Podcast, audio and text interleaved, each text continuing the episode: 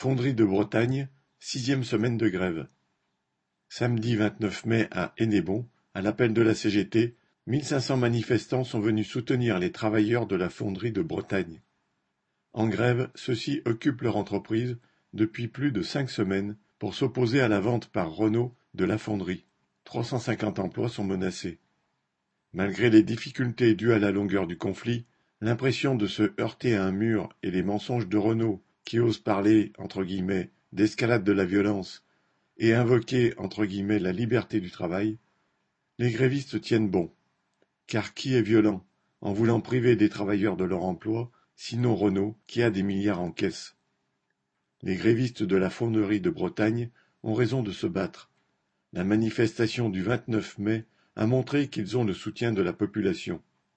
La lutte est la seule réponse au plan de Renault qui vise à supprimer quinze mille emplois dans le monde.